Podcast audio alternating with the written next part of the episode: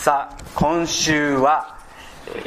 先週からのお話の続きになります。先週はどんなお話であったか主に15章から一緒に読んでまいりましたがダビデの息子アブサロムにアブサロムによる謀反ですね。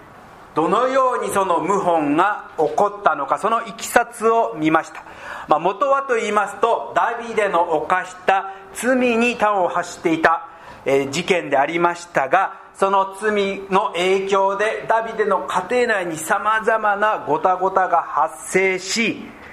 そしてその中で息子アブサロムは父ダビデに対して反発し謀反を犯しその結果ダビデはエルサレムから王宮から逃げなければならなくなった。そんな様子を先週ご一緒に読んだかと思います。でもそんな罪を犯し失敗をしたダビデですがその後ダビデの姿の中には神を信頼する。そのような姿があったということを最後に触れたかと思います。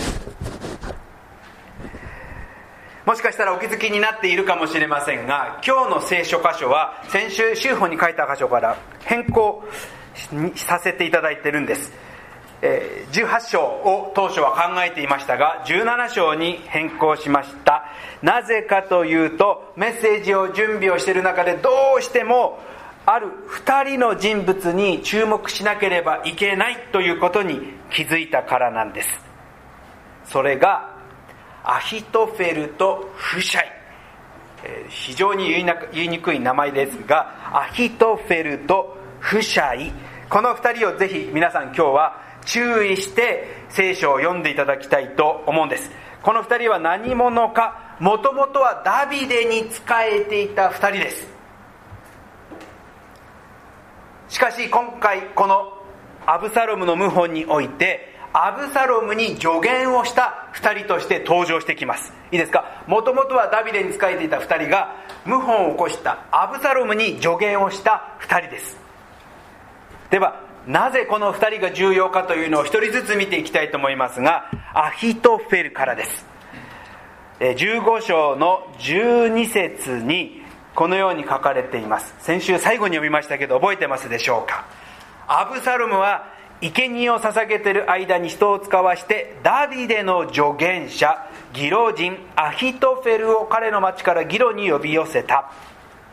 この謀反は強くアブサロムに組みする民が多くなった。えー、アブサロムに組みする民が多くなった。その中の一人がダビデの助言者だったアヒトフェルなんです。もともとはダビデに助言をしていた、まあ、参謀ともいえる、えー、人物でした。かなり有能な人物であったようなんです。といますと言いますのも16章の23節を見ますと当時アヒトフェルの進言する助言は人が神の言葉を伺って得る言葉のようであった。アヒトフェルの助言は全てダビデにもアブサロにもそのように思われた。かなり彼の助言は大切そして重要なことを指摘する助言であったわけなんです。ということはダビデにとってアフィトフェルが自分の息子の謀反に寝返ったということは大きな打撃だったと思うんです。じゃあなぜこのアヒトフェルはダビデを裏切り謀反息子の謀反に加担したのかということなんです。で一体このアヒトフェルとは何者なのかここがね非常に興味深いところなんです。もう少し先を読んでいきますとサムエル記第2 23章にはダビデに仕えた勇者たちのリストが書かれています。その中の一部30 23章の34節にこう書かれているんです。ギロ人アヒトフェルの子エリアム。ここにアフィトフェルの名前が出てくるんですね。そしてアフィトフェルの子供はエリアムだとも書かれてあります。でここでピンときた方には私はプレゼントをあげたいぐらい。誰かいますか？誰もいないです残念。じゃあこのエリアムとは誰か皆さん読んでるんですよ。11章見てください。11章の3節。ダビデは人を送ってその女について調べさせたところあれはヒッタイト人のウリアの妻でエリアムの娘バテシェバです。との報告を受けた。ここで衝撃の事実が発覚するんです。アヒトフェルの息子はエリアムでエリアムの息子があ娘がバテシェバ。ということはアフィトフェルはあのバテシェバのおじいさんだったのではないかと言われているんです。そうなると話がもっと複雑になってきますね。いいですか？大切な孫娘バテシェバにダビデがしたこと。まあ義理の孫にもなるウリアでもにも値するかもウリアンにもそうかもしれませんがアヒトフェルはそのことを根に持っておりいつかダビデに何か復讐する機会がないかと狙っていてこのアブサロムの謀反をきっかけにダビデに何かしてあげようと図ったのではないかとも想像できますが何も書かれてないのであくまでも憶測です。でもダビデのあバテシェバの祖父であったというのはこの系図から私たちは知ることができます。そしてそんなバテシェバのおじいさんアフィトフェルがアブサロムにこう助言しているんです。17章の一節からご一緒に見ていきたいと思います。アフィトフェルはアブサロムに言った私に1万2000人を選ばせてください。私は今夜すぐにダビデの後を追い始めます。私は彼が疲れて気力を失っている間に彼を襲い彼を震え上がらせます。彼と一緒にいる全ての民は逃げるでしょう。私は王だけを撃ち殺します。私は兵全員をあなたのもとに連れ戻します。全ての者が帰ってくる時民は皆穏やかになるでしょう。あなたが求めているのはただ一人の人ですから。謀反が起こり突然の出来事にきっとあなたのお父さんダビデは混乱して今疲れていると。ですからこの際すぐに行動し私が選ぶ1万2000の精鋭と共に出て行き私がダビデの命を狙いそして他には犠牲者を出さずに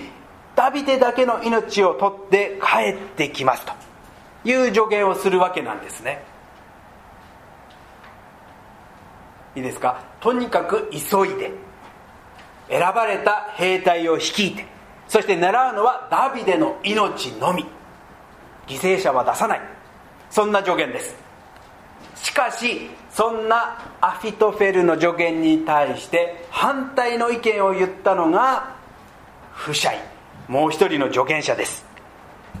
17章7節。フシャイはアブサロムに言った。このアフィトフェルの助言進言した助言はよくありません。アブサロムちょっと待ってくださいと反対の意見をフシャイはアブサロムにするのです。じゃあこの不シャイとは何者なのか？これも遡ること15章になります。アブサロムの謀反が起こった際にダビデに仕えていたフシャイはやはりダビデのところにやってきます。そしてそのやってきたフシャイにダビデはこう言ってるんです。15章の3334節。ダビデは彼に言った。もしあなたが私と一緒に行くならあなたは私の重荷になる。しかしあなたがフシャイが都に戻ってアブサロムに王よ私はあなたのしもべになります。これまであなたの父上のしもべであったように今私はあなたのしもべになります。と言うならあなたは私のためにアフィトフェルの助言を打ち破ることになる。フシャイの正体分かってきましたね。アフィトフェルとはまた別にフシャイはダビデによって命令されて刺客としてアブサロムのところに仕えるものとなりなさいと。そしてアフィトフェルの助言があったならばそれを打ち破る工作をしろと命令を受けてアブサロムのところにいて仕えているんです。そしてこのフシャイがアブサロムにどのような助言をしたかと言いますと17章の8節。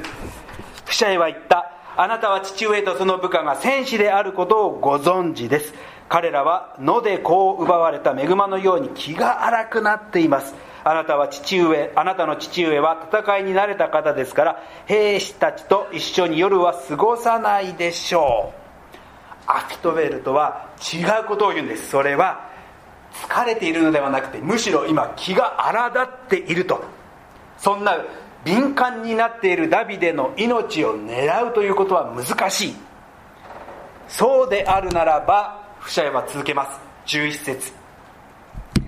私の助言はこうです。全イスラエルをダンからベールシュバに至るまで海辺の砂のように数多くあなたのところに集めてあなた自身が戦いに出られることです。我々は彼が見つかる場所に行ってそこで梅雨が地面に降りるように彼を覆うのです。そうすれば彼ら彼や共にいる全ての兵たちのうちには一人も残るものはありません。アフィトフェルとの助言の違い分かりますか？選ばれた精鋭ではなくて全イスラエル軍をあなたは今招集してください。そしてアフィトフェルが代表して命を狙いに行くのではなくてあなたアブサロームあなた自身が兵を率いてダビデ軍との全面的な戦いに出て行き相手を全滅させるのが良いでしょう。という助言をしているんです。さあ皆さんでしたらどちらの助言を選択するでしょうか？まあ皆さんの選択はあんまり関係ないんですけど 関係関係あるの？アブサルムの選択なんです。アブサルムはどちらかの助言を選択したのかと言いますと17章の14節です。アブサロムとイスラエルの人々はみんな言った。アルキ人フシャイの助言はアフィトフェルの助言よりも良い。アブサロムが下した決断は不シャイの助言にのっとる。不シャイの助言を選択するということでした。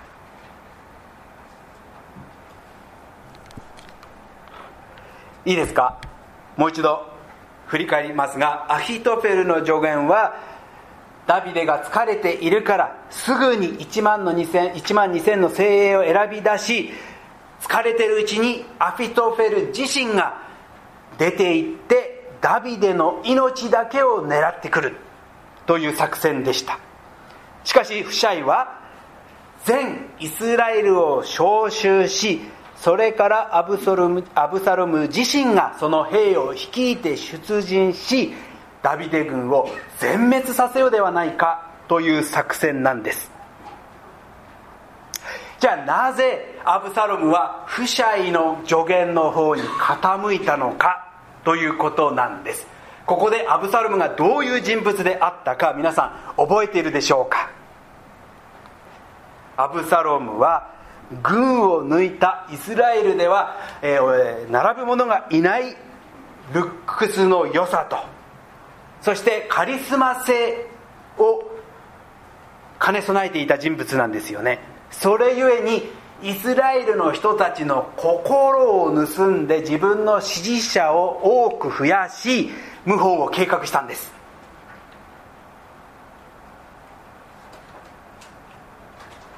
そうなりますとアフィトあアブサルムとしては最小限の人数で軍事行動を起こしそして狙うはダビデだけ。最小限の目的そして犠牲者も出さない。そのような最小限の行動作戦よりも自分が自ら将軍として先頭に立ちしかも全イスラエル軍を招集し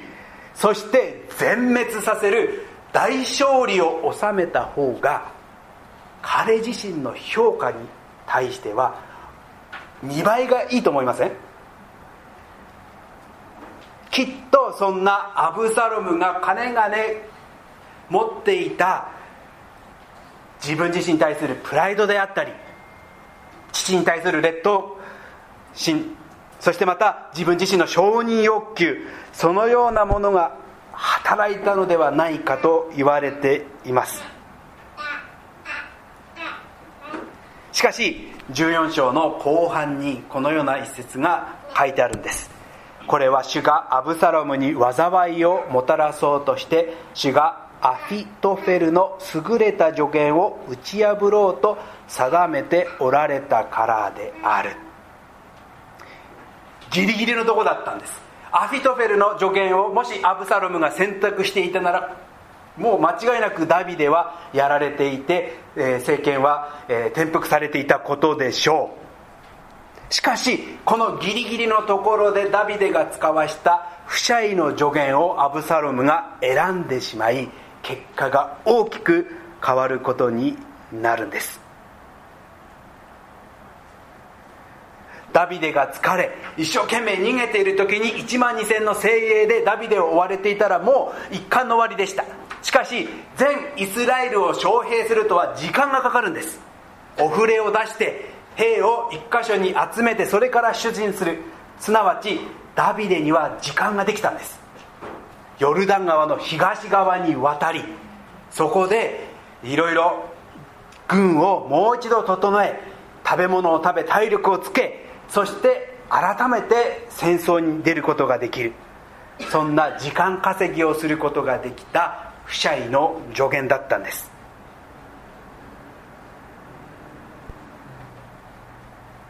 そして自分の助言を聞いてもらえなかったアフィトフェルはどうなったかと言いますと今日読んだ17章の最後23節。アフィトフェルは自分の助言が実行されないと見るとロバの蔵に置いてロバに蔵を置いて自分の町に帰り家を整理して首をくくって死んだ。彼は彼の父の墓に葬られた。もう頭のいいアフィトフェルは分かったわけです。自分の助言が受け入れられないともうこれはダビデが有利になる。ダビデが有利になったら結局自分の命はダビデによって狙われることになる。裏切り者ですから。彼は冷静だったんです。家に帰って整理をしてそれから自分で自分の命を絶ってしまった。でもここで彼が自分の立場がもうなくなってしまったということをわきまええー、命を絶ったという行動はもしかしたらですよアブサロムに寝返ったという彼の裏切りはダビデに対する孫娘に対する復讐というよりも彼はそんな自分自身の政治的な立場というものを求めており今後次期王様になるだろうとカリスマ性もあったアブサロムについた方がこの先将来があるのではないか。そんな自分の政治的立場を確保するためだったとも考えられると思うんです。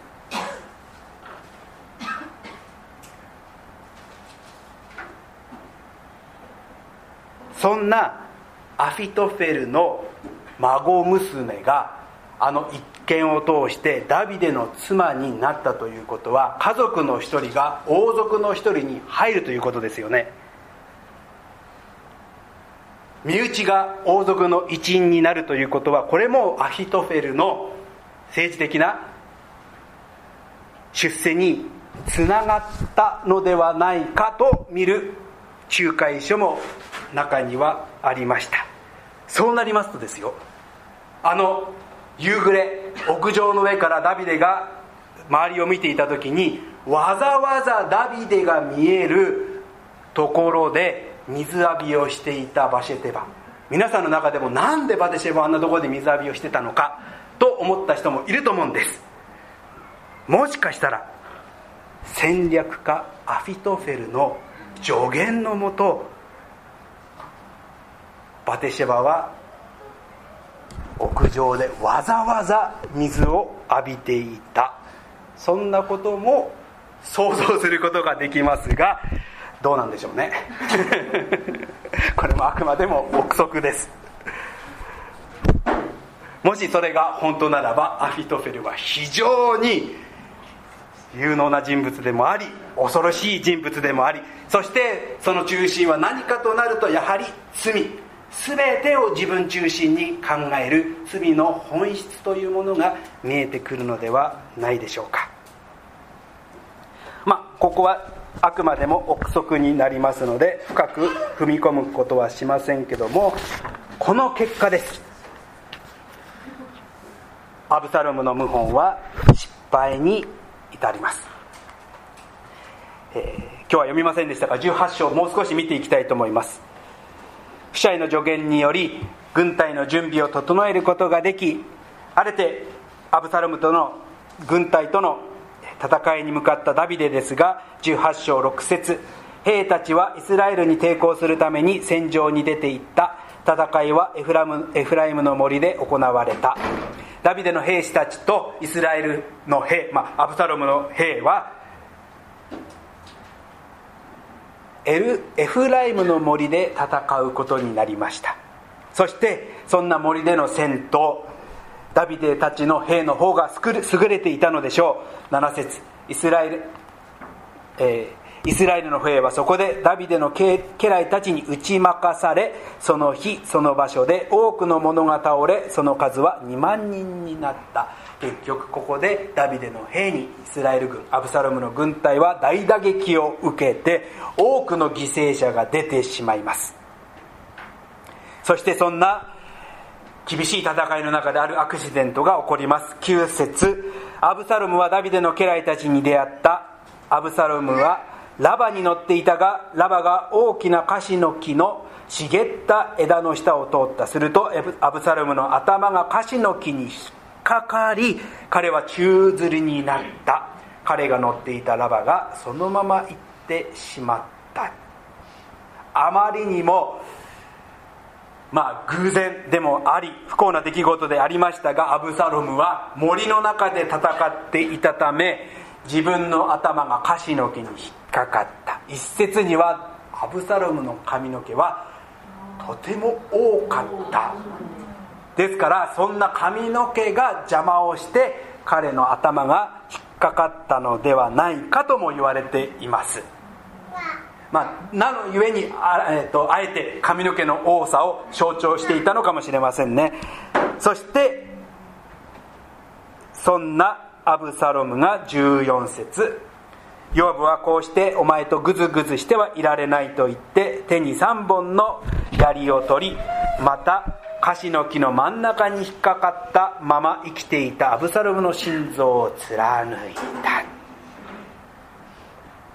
まあ、多くの兵士たちはアブサロムはダビデの息子であるがゆえに命を取ることを躊躇していましたがその中でダビデの将軍であったヨアブがグズグズしてはいられないと。アブサロムの心臓を槍で突きここでアブサロムの謀反が終わってしまうわけなんです。まあ、全てはダビデの罪に端を発したアブサロムの謀反謀反ではありましたがもうあと少しで全く違う結果をもたらすというそんなところで神様が働いてくださり彼の謀反は失敗に終わります。まさに神を信頼しこのことの成り行きを神様に委ねたダビデ。そして自分の主君であるダビデに仕えるために自分の危険をも顧みず自分を犠牲にしダビデの命令に従い敵陣へと入っていった助言者夫妻。それとは反対に自分のプライドであったり承認欲求権力そのために人の心を盗むということをしてきたアブサロム。そしてそんなアブサロムに組みすることを選んだアフィトフェルの対照的な姿がここには書かれているのではないかなと思ったわけなんです、まあ、私たちの日常の歩みにおいてはこんなことはこんな出来事はまずないかとは思いますがでも振り返るならば私たちもダビデと同じように罪を犯し失敗をしつまずき日々悔い改めるものであります。しかしそこで諦めるのではなくダビデは神を信じることを選び神に立ち返ることを選び神を神に委ね神を選び続けてきた。そんな彼の信仰に神様がギリギリのところで憐れみを注いでくださりもう一度ダビデが生き返ることができる。私たちも神に立ち返りそして私たちの神をギリギリであったとしても信じ委ねそして難しい選択があるかもしれませんが私は神を選ぶと。信仰を持って歩んでいく時私たちもあ神様はあの時に憐れみを持ってこのように私を導いてくださったのかとそんな振り返る経験をしていくことになるのではないでしょうか。どんなにつまつまずいても神を信じることを諦めずに私たちも神に立ち返る。そんな信仰を持って歩んでまいりたいと思います。お祈りいたしましょう。